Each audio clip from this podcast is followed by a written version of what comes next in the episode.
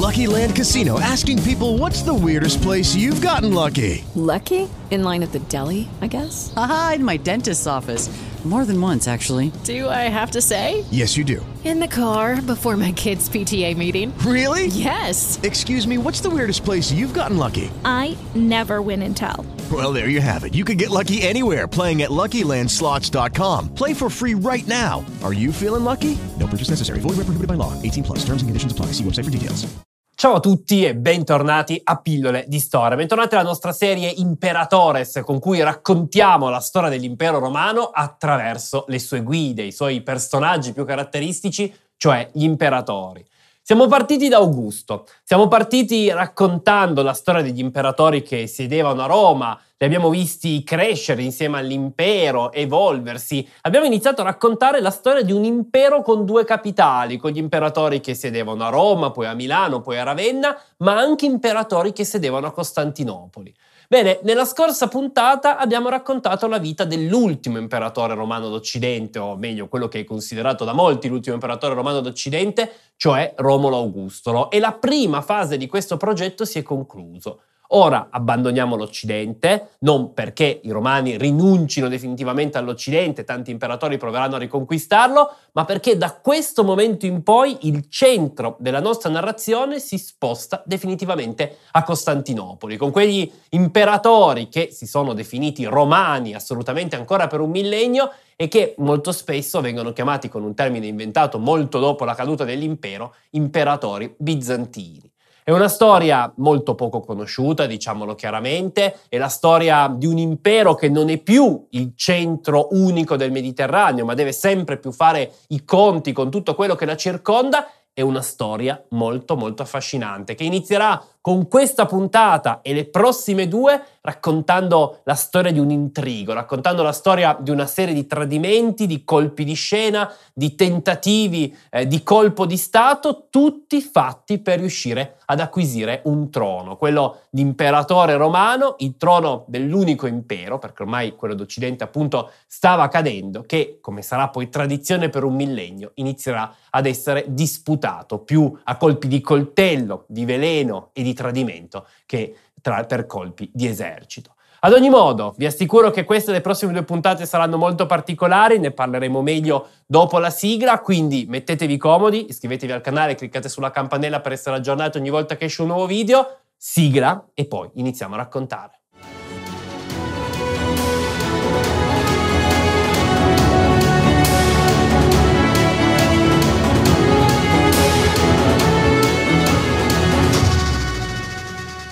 Nella puntata di oggi racconteremo teoricamente la storia dell'imperatore Leone II, un imperatore che salì al trono ad appena sette anni, regnò per dieci mesi e a tutti gli effetti non regnò mai realmente, perché ad avere come co-Augusto e quello che effettivamente reggeva il potere, aveva il padre che si chiamava Zenone. Ora voi mi direte, perché allora non dedichi semplicemente una puntata a Zenone? Non è più facile dato che c'è poco da dire su Leone II?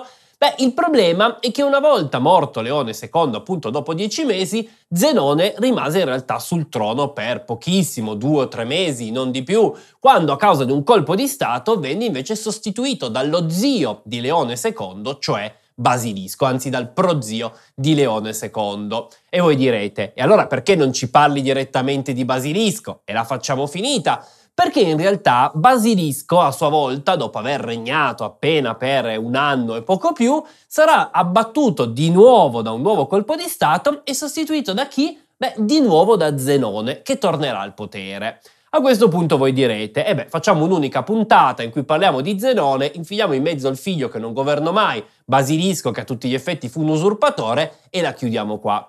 Il problema è che non solo Zenone una volta tornato sul trono regnerà per parecchi decenni e ci sarà già tantissimo da dire su questa fase che racconteremo tra due puntate, nell'ultima puntata di Imperators del 2023, non solo il regno di Basilisco, per quanto breve, fu un regno molto interessante dal punto di vista della politica interna, della politica religiosa, che spiega già molto di quello che succederà all'impero negli anni successivi e tutto questo lo racconteremo nella seconda puntata, cioè nella prossima eh, puntata, ma in realtà anche le modalità con cui Zenone e Leone salirono al potere sono veramente molto molto interessanti, fatte di inganni, di tradimenti, di cose che abbiamo già iniziato ad accennare nella puntata dedicata a Leone I, che era il nonno di Leone II eh, e a cui vi rimando se non l'avete vista per poter pienamente capire la puntata di oggi, ma che oggi rivedremo molto più dall'interno e vi assicuro che sono dei tradimenti, dei colpi di scena che messi insieme in queste tre puntate farebbero dire Game of Thrones spostati perché la realtà è ancora più incredibile della fantasia. Ad ogni modo, nella puntata di oggi, e come vi dicevo, è dedicata al periodo di regno di Leone II e di Zenone, padre di Leone II, ovviamente partiamo dal, dall'antichità. Non parliamo della nascita di Leone II, ma partiamo ovviamente dal nostro Zenone. La prima curiosità è che Zenone non si chiamava effettivamente Zenone, si chiamava Tarassicodissa ed era originario della zona dell'Isauria, che era una zona molto particolare dell'Anatolia centro-meridionale. Era particolare perché, nonostante facesse parte dell'impero romano oramai da secoli e i suoi cittadini fossero a tutti gli effetti romani, gli Isauri erano considerati, o Isaurici a seconda delle, delle fonti, erano considerati dai cittadini di Costantinopoli poco meno che barbari, o poco più che barbari, anzi, eh, dei barbari che avevano delle abitudini molto diverse rispetto a quelle degli altri romani, erano molto noti per la loro abilità di guerrieri e per questo erano spesso assoldati nell'esercito bizantino come truppe, ma dall'altra parte erano anche noti per essere dei briganti che in tempo di pace, per mantenersi allenati e soprattutto rimpolpare le loro tasche, erano soliti assaltare mercanti di passaggio, viaggiatori che passavano attraverso le loro terre. I loro usi e costumi, per quanto in realtà dal punto di vista religioso fossero anch'essi cristiani, peraltro di credo eh, niceano così eh, come gli abitanti di Costantinopoli, i loro usi e costumi comunque erano visti come quella di barbari.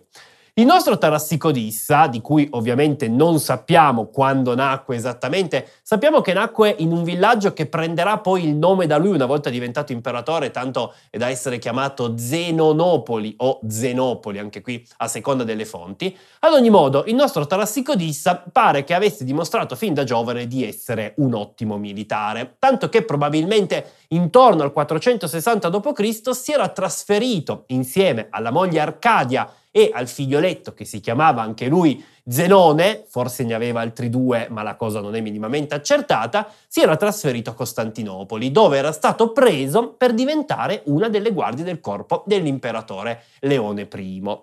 Ora, secondo quanto si racconta, nel 465 d.C., proprio come guardia del corpo di Leone, era riuscito a venire in possesso di alcune lettere, alcune lettere molto molto compromettenti, che erano state firmate da Ardaburio, figlio di Aspar.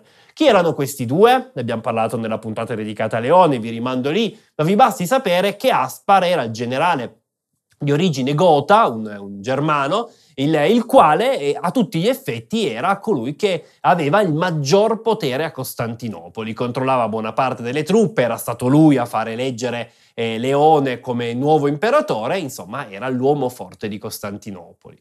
Che cosa scriveva Ardaburio in queste lettere? Beh, nelle lettere che si dice fossero state inviate per eh, essere lette dal sovrano dei Sasanidi, Ardaburio chiedeva proprio al sovrano dei Sasanidi di dichiarare guerra all'impero e di invaderlo. Questo perché Leone negli ultimi anni aveva cercato di liberarsi dell'ombra del, pa- del padre Aspar, aveva cercato in tutti i modi eh, di acquisire pieno potere e quindi Ardaburio cercava di iniziare una nuova guerra per dare nuovamente potere ad Aspar.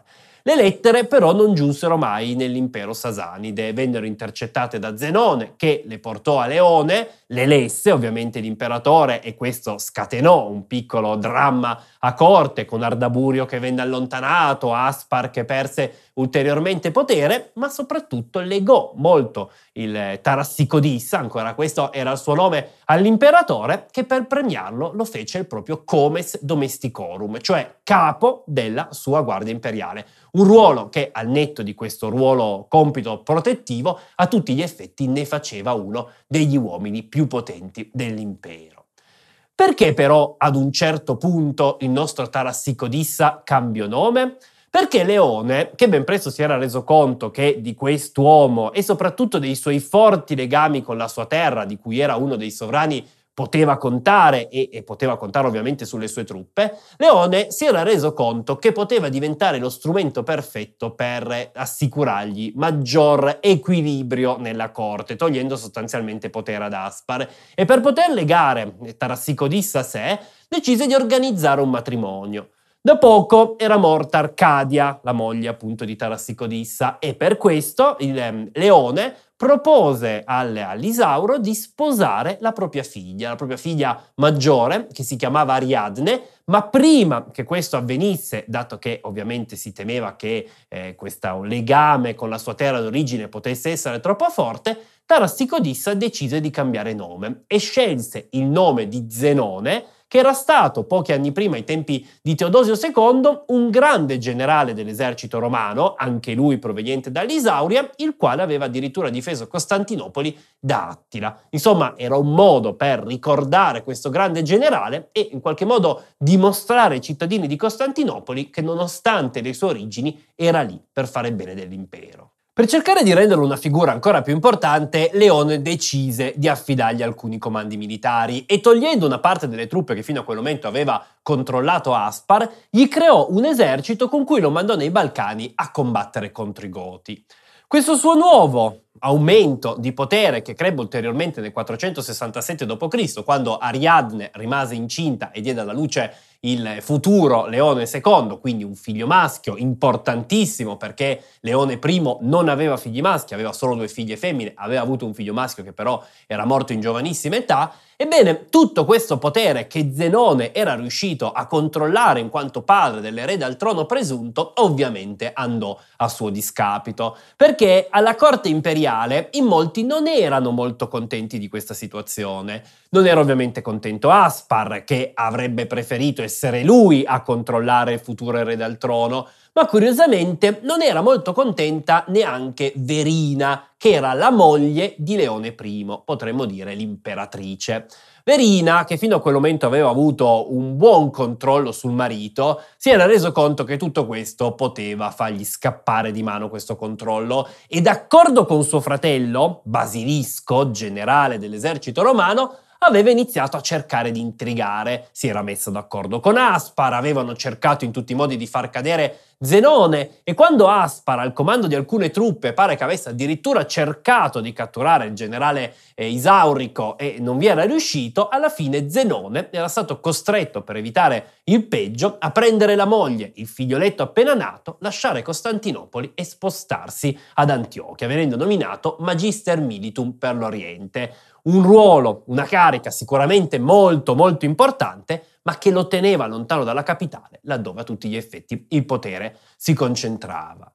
Negli anni successivi alcune cose sembrarono giocare a favore di Aspare. Innanzitutto iniziarono a diffondersi le voci che ehm, Zenone e la moglie si fossero convertiti all'eresia monofisita che in Oriente era molto seguita, a Costantinopoli invece era assolutamente odiata e tutto questo spinse una parte della popolazione della città a vederlo di cattivo occhio. Di questi aspetti religiosi, perché in effetti questo probabilmente era anche vero, ne parleremo meglio nelle prossime puntate, torneremo meglio lì, ma qualcosa ne avevamo già detto in passato.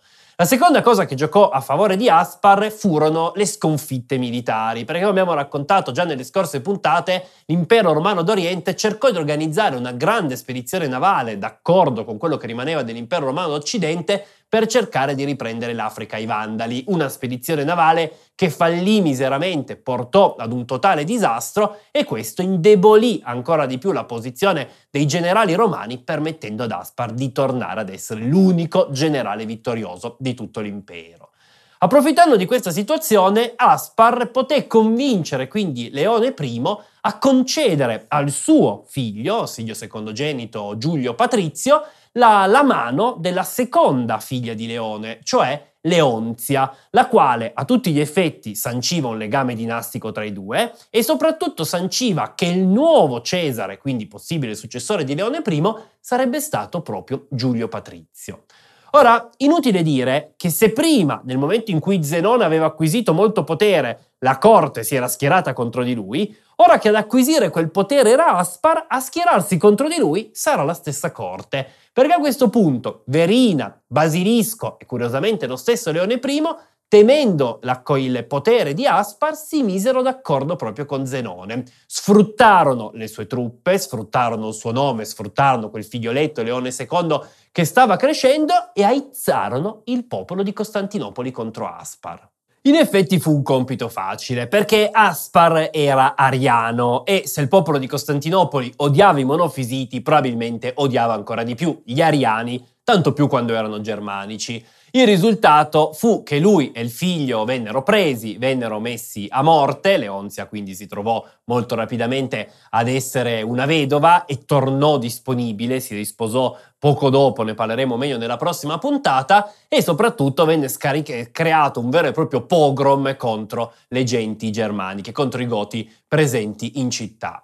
La cosa ovviamente non piacque agli altri goti, non piacque soprattutto ad un capo goto che si chiamava Teodorico, Teodorico Strabone, attenzione non parliamo di Teodorico il Grande, eh, futuro Teodorico il Grande, parliamo di un altro Teodorico quasi contemporaneo. I Goti in quella fase, stiamo parlando in effetti degli Ostrogoti, erano divisi. Un gruppo si trovava più a nord, in Mesia, ed era guidato in effetti dal padre di Teodorico, presto sarà guidato eh, da lui, futuro Teodorico il Grande, futuro re d'Italia. Un altro gruppo invece si trovava in Tracia ed era guidato da un altro Teodorico, appunto Teodorico Strabone. Bene, questo Teodorico Strabone si ribellerà contro l'assassinio di Aspare e per molti anni rappresenterà una spina nel fianco all'interno dell'impero. Di lui però parleremo meglio nella seconda puntata, nella prossima puntata, quella dedicata a Basilisco, che sarà colui che a tutti gli effetti lo andrà a combattere. Intanto però a Costantinopoli Leone I, rimasto a tutti gli effetti unica guida dell'impero, aveva deciso di prendere definitivamente proprio nipote come proprio successore. Ora, ci sono due versioni di questa storia. Secondo una storia, secondo una di queste storie, a tutti gli effetti, eh, Leone II diventerà direttamente Augusto, scelto semplicemente al momento della morte del nonno. Secondo un'altra versione, che è quella forse più accettata dagli storici, in realtà Leone I già nel 473, nell'estate del 473 d.C., lo nominerà proprio Cesare e per farlo farà una piccola cerimonia di incoronazione che in qualche modo diventerà, un po' come era stata la sua al momento in cui era diventato imperatore, diventerà eh, un modello per tante cerimonie successive.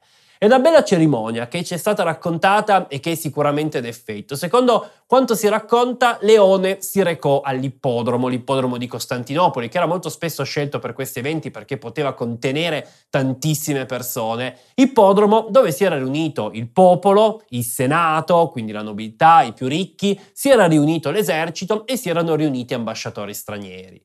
Il primo ad apparire dal suo palco fu proprio Leone, che venne acclamato dal popolo, si dice che fu acclamato dal popolo in greco e dai soldati in latino, e che dopo aver tenuto un breve discorso fece sì che il popolo gli chiedesse di scegliere il proprio successore. Inutile dire che la cosa era stata completamente organizzata, ma era voluto il fatto che fosse il popolo a chiedere di scegliere quel successore e che fosse il popolo stesso a chiedere che il suo successore fosse Leone II. Era un modo, se così vogliamo, di rispettare la tradizione romana. Come vi dicevo, però era tutto organizzato. Leone I chiamò dietro di sé il nipote che giunse, che aveva all'epoca eh, sei anni e che giunse insieme al patriarca di Costantinopoli a Cacio. I tre davanti alla folla si fermarono brevemente a pregare, poi Leone I prese una corona e la pose in testa al nipote, dimostrando in questo modo che sarebbe stato il suo successore. Dopodiché un rappresentante del Senato e il prefetto della città, a rappresentare ovviamente tutti i cittadini, posero invece un piccolo diadema sulla sua fronte e Leone II, piccolissimo, dopo aver tenuto un brevissimo discorso, promise di fare un donativo per l'esercito. Insomma, era stata rispettata la divisione dei poteri, era stato scelto dal popolo, era stato scelto dall'esercito che aveva premiato, era stato scelto anche un po' da, da Dio, ne abbiamo parlato nella puntata di Leone I come si è iniziato questo legame, ora era pronto per diventare il nuovo imperatore. E in realtà non ci vorrà molto, perché il 18 gennaio del 474 d.C. Leone I morirà e lascerà il trono proprio a Leone II, che di anni però ne aveva solamente sette e che quindi non poteva realmente governare. Che cosa fare a questo punto? Beh, la corte, a cominciare dalla nonna Verina, con la quale pare che Leone fosse abbastanza legato, lo convinse della necessità di scegliersi un co-Augusto. E chi poteva essere co-Augusto meglio del padre Zenone? Ovviamente nessuno. E così, poco dopo la salita al potere di Leone II, Zenone divenne a sua volta imperatore. Ora, voi potrete dire perché questa scelta? Beh, perché in realtà alla corte e nella stessa famiglia di Leone ci si era resi conto che se Leone, un bambino di 7 anni, fosse rimasto unico imperatore, la cosa ben presto avrebbe scatenato rivolte, avrebbe indebolito la posizione dell'imperatore nei confronti dell'esercito e il rischio era che tutta la famiglia venisse sconfitta e fatta sparire era necessario scegliere un uomo forte e Zenone sembrava la scelta perfetta, perché non solo era un uomo forte, non solo era un generale che aveva ereditato una parte delle forze di Aspar, ma poteva contare anche sui suoi uomini, sugli isaurici provenienti proprio dalle, dalle sue zone. L'impero su cui i due imperatori si trovavano a regnare, però, era un impero in forte subbuglio. Era in subbuglio l'Oriente, ne parleremo meglio nelle prossime puntate, ma era in subbuglio soprattutto l'Occidente, con cui dal punto di vista militare l'impero romano d'Oriente aveva grosse problematiche. C'erano problematiche in Italia, perché Leone I, prima, poco prima di morire, aveva scelto il nuovo imperatore d'Occidente nella figura di Giulio Nepote, ma lui non era neanche ancora partito dalla Dalmazia per recarsi in Italia per carità riceverà eh, il supporto anche dello stesso Zenone, come abbiamo raccontato nella puntata a lui dedicata, ma è ovvio che questo rappresentava un problema. C'erano però problematiche anche più lontane con il regno dei Vandali, un regno che Leone aveva cercato di abbattere con una spedizione militare, guidata peraltro da Basilisco, che abbiamo già raccontato, la riracconteremo in parte da un'altra visione nella prossima puntata, un regno con cui la guerra però rimaneva aperta e che Zenone, così come aveva già fatto Leone nei suoi ultimi mesi di regno, cercò di chiudere, mettendosi d'accordo con il sovrano Genserico per stipulare quella che venne chiamata una pace eterna.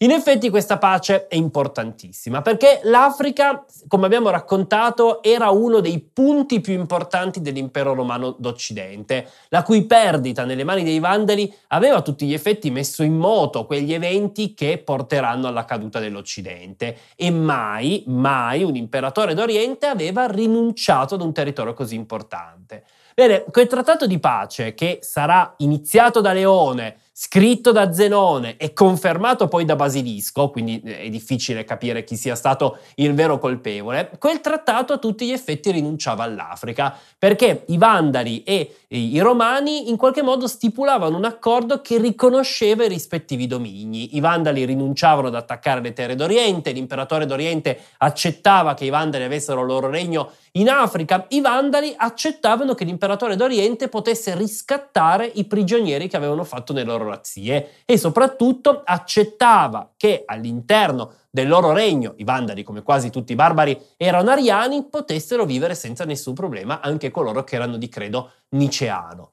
Questa pace, che teoricamente nasceva per essere eterna, ma che durerà 70 anni, eh, quindi insomma avrà veramente una vita molto molto lunga, questa pace rappresenterà in qualche modo un temporaneo allontanamento dell'Oriente dall'Occidente e verrà poi confermata negli anni successivi, in qualche modo dimostrerà come gli imperatori d'Oriente iniziavano ad avere molti pensieri sulle loro terre e molti meno per quanto riguardava l'Occidente. Insomma, erano più concentrati a stabilizzare i loro domini che a riprendersi quello che un tempo era impero romano.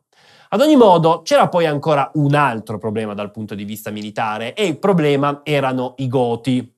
Teodorico Strabone, di cui abbiamo detto prima, il quale, dopo aver rappresentato una spina nel fianco di Leone I ed essere stato combattuto per tre anni, alla fine si era accordato con i Romani, ma quando Zenone salì al potere si era nuovamente ribellato, aveva iniziato a razziare la Tracia. Per riuscire ad affrontarlo, Zenone aveva chiamato due generali, due fratelli, peraltro, provenienti anche, zona, anche loro dalla zona dell'Isauria, e li aveva mandati a combattere contro Teodorico. Il loro nome era Illo e Trocundo. Eh, ve li dico perché nelle prossime puntate ritorneranno spesso. Ad ogni modo, messo così, può sembrare che il regno fosse iniziato nel migliore dei modi e chissà, se Leone II fosse rimasto vivo, forse le cose avrebbero continuato in questo senso. Leone avrebbe continuato a essere l'immagine dell'impero, le persone di Costantinopoli avrebbero fatto finta di non vedere che a tutti gli effetti a governare era un barbaro, Zenone, e in qualche modo le cose si sarebbero aggiustate. Purtroppo però non andò così, perché nel novembre del 474 d.C., quindi appena dieci mesi dopo essere salito al potere, Leone II morì. In nessuna fonte viene raccontato come morì. Ho trovato da alcune parti riportato che chissà, forse è stato Zenone ad assassinarlo, ma in realtà è molto più probabile che sia stata una morte del tutto naturale. Peraltro è incomprensibile perché Zenone avrebbe dovuto assassinare il figlio quando a tutti gli effetti stava già governando in suo nome.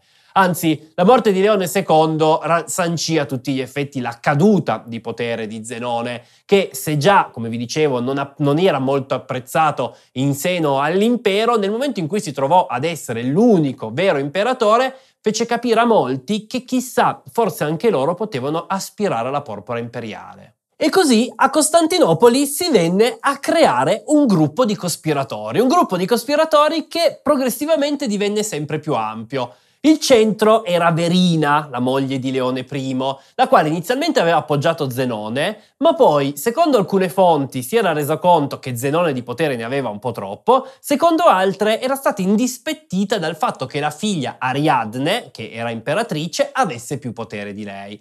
Quale che fosse la verità, Verina pare che avesse iniziato a cercare di organizzare un colpo di Stato per deporre Zenone e porre come nuovo imperatore il proprio amante, tale Patrizio, il quale era un membro eh, dell'aristocrazia e del governo imperiale, ma appunto soprattutto era suo amante e quindi avrebbe potuto facilmente controllarlo. Ad ogni modo, dato che da sola non aveva le forze per tentare questo colpo di Stato, cercò di tirare dentro il progetto anche il proprio fratello Basilisco, il quale a causa della spedizione contro i Vandali aveva perso molto potere, ma negli ultimi anni come comandante militare lo aveva riacquisito. Peraltro, inutile dire che anche Basilisco aveva molto interesse al trono imperiale, dopotutto era stato in qualche modo parente di Leone e soprattutto era anche lui romano. Dato che anche loro da soli però non ce la facevano, decisero di cercare chiunque potesse volersi opporre a Leone. E chi si poteva voler opporre a Leone se non Teodorico Strabone? E anche i Goti così divennero della partita. Dato che però si poteva ancora allargare, Basilisco, che forse come comandante non era esattamente un fulmine di guerra, ma che sicuramente era molto bravo nell'intrigo, riuscì a tirare dalla sua anche i due generali Isauri, Illo e Troculo, e Trocundo, chiedo scusa, i quali accettarono di abbandonare Zenone, che dopo tutto li aveva messi a que- a que- in quella posizione, e si schierarono insieme ai congiurati. A questo punto la trappola era pronta a scattare. In realtà però Zenone non ci cadde. Secondo quanto viene raccontato, ad un certo punto Verina decise di scrivere una lettera alla figlia e al genero. In quella lettera diceva chiaramente che cosa sarebbe successo. Diceva che Zenone ormai aveva perso completamente il potere, che presto i congiurati lo avrebbero chiamato all'interno dell'ippodromo e qui li avrebbero eliminati. E consigliava a Zenone e alla figlia di evitare questa brutta fine e semplicemente lasciare Costantinopoli, lasciare la capitale, spostarsi in Oriente e andare incontro al loro destino lontano da Costantinopoli. Zenone, che probabilmente si era fatto i conti in tasca e a leggere chi erano i congiurati si era reso conto che non aveva nessuna possibilità di sopravvivere, capì che in effetti quella era l'unica possibilità. Prese la moglie, prese i parenti più prossimi, soprattutto i membri della sua corte che provenivano anche loro da Ulisauria, prese il tesoro imperiale, e questo in effetti servirà, vedremo perché nella prossima puntata, e scappò verso l'Oriente, lasciando Costantinopoli alla rivolta e soprattutto senza un imperatore. A questo punto, chi vincerà tra i congiurati per diventare il nuovo imperatore e come si dividerà il potere? Beh, lo sapete già chi vincerà perché ve l'ho già detto, Basilisco, ma come succederà lo racconteremo nella prossima puntata, perché anche il regno di Basilisco, la sua presa di potere e la sua caduta sono piene di intrighi e di cose complicate. E noi le racconteremo, come sempre cercando di dipanarle in questa storia. Per iniziare la seconda fase di Imperatores, la fase bizantina, questa storia che diciamolo chiaramente, fin dall'inizio, più bizantina di così, si muore. Ad ogni modo, spero che questa divisione vi sia piaciuta, spero che questo modo di dividere le puntate riesca a spiegare questo mondo complesso e anche se alcune cose si ripetono, a me piace provare a raccontarle da vari punti di vista, perché eh, le fonti non sono tante, ma ci permettono veramente un po' di entrare all'interno di questo mondo. Ad ogni modo, io mi fermo qua. Un ringraziamento come sempre ad Alfonso Laveglia che mi trova tantissime immagini per eh, queste, queste, puntate, quindi grazie mille, ogni tanto mi manda delle mail di aggiornamento man mano che gli anni passano, grazie mille come sempre. E come sempre, grazie mille ad abbonati, Patreon e a chi fa donazioni sul conto PayPal, perché anche grazie al loro sostegno questo canale riesce ad andare avanti e riusciamo a produrre nuovo materiale a disposizione di tutti. In particolare, oggi vorrei ringraziare Mauro Copes. Grazie mille tantissimo per il tuo aiuto. Per il resto, come sempre, io vi ricordo di essere curiosi, perché la storia del mondo là fuori è piena di avvenimenti e storie fantastiche, storie incredibili che nessuno scrittore, nessun regista avrà mai la fantasia di mettere nelle loro opere. Noi ci vediamo presto con una nuova pillola di storia e ci vediamo domenica prossima per la prossima puntata di Imperatore, quella dedicata a Basilisco. A presto! Ciao ciao! Lucky Land Casino asking people what's the weirdest place you've gotten lucky? Lucky? In line at the deli, I guess? Aha, in my dentist's office. More than once, actually. Do I have to say? Yes, you do. In the car before my kids' PTA meeting. Really? Yes. Excuse me, what's the weirdest place you've gotten lucky? I never win and tell. Well, there you have it. You can get lucky anywhere playing at LuckyLandSlots.com. Play for free right now. Are you feeling lucky? No purchase necessary. Void where prohibited by law. 18 plus. Terms and conditions apply. See website for details. I came from a low-income family that was that was struggling. You see how hard life can get. GC became a part of my life because I don't want my family to fall back into that. I never thought education would take me this far. I'm still young. I still have a lot to do in my life and just want to get things done the way I want with a good education under me. I'm Stacy and Grand Canyon University helped me find my purpose.